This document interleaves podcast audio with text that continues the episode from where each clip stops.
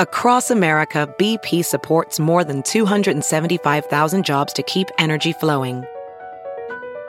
Jobs like building grid scale solar energy in Ohio and producing gas with fewer operational emissions in Texas. It's and, not or. See what doing both means for energy nationwide at bp.com slash investing in America. It's Merriam-Webster's Word of the Day for November 11th. Today's word is armistice, spelled A-R-M-I-S-T-I-C-E.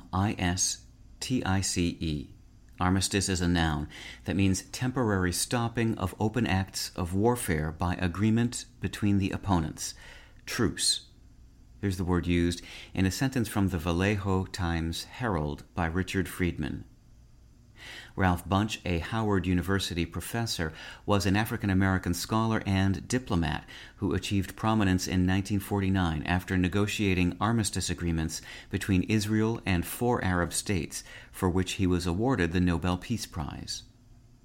The word armistice descends from the Latin word sistere, meaning to come to a stand or to cause to stand or stop, combined with arma, meaning weapons. An armistice, therefore, is literally a cessation of arms. Armistice Day is the name that was given to the holiday celebrated in the United States on November 11th before it was renamed Veterans Day by Congress in 1954. The original name refers to the agreement between the Allied powers and Germany to end hostilities that constituted the First World War, an agreement designated to take effect on the 11th hour of the 11th day of the 11th month. With your word of the day, I'm Peter Sokolowski. Visit Merriam-Webster.com today for definitions, wordplay, and trending word lookups.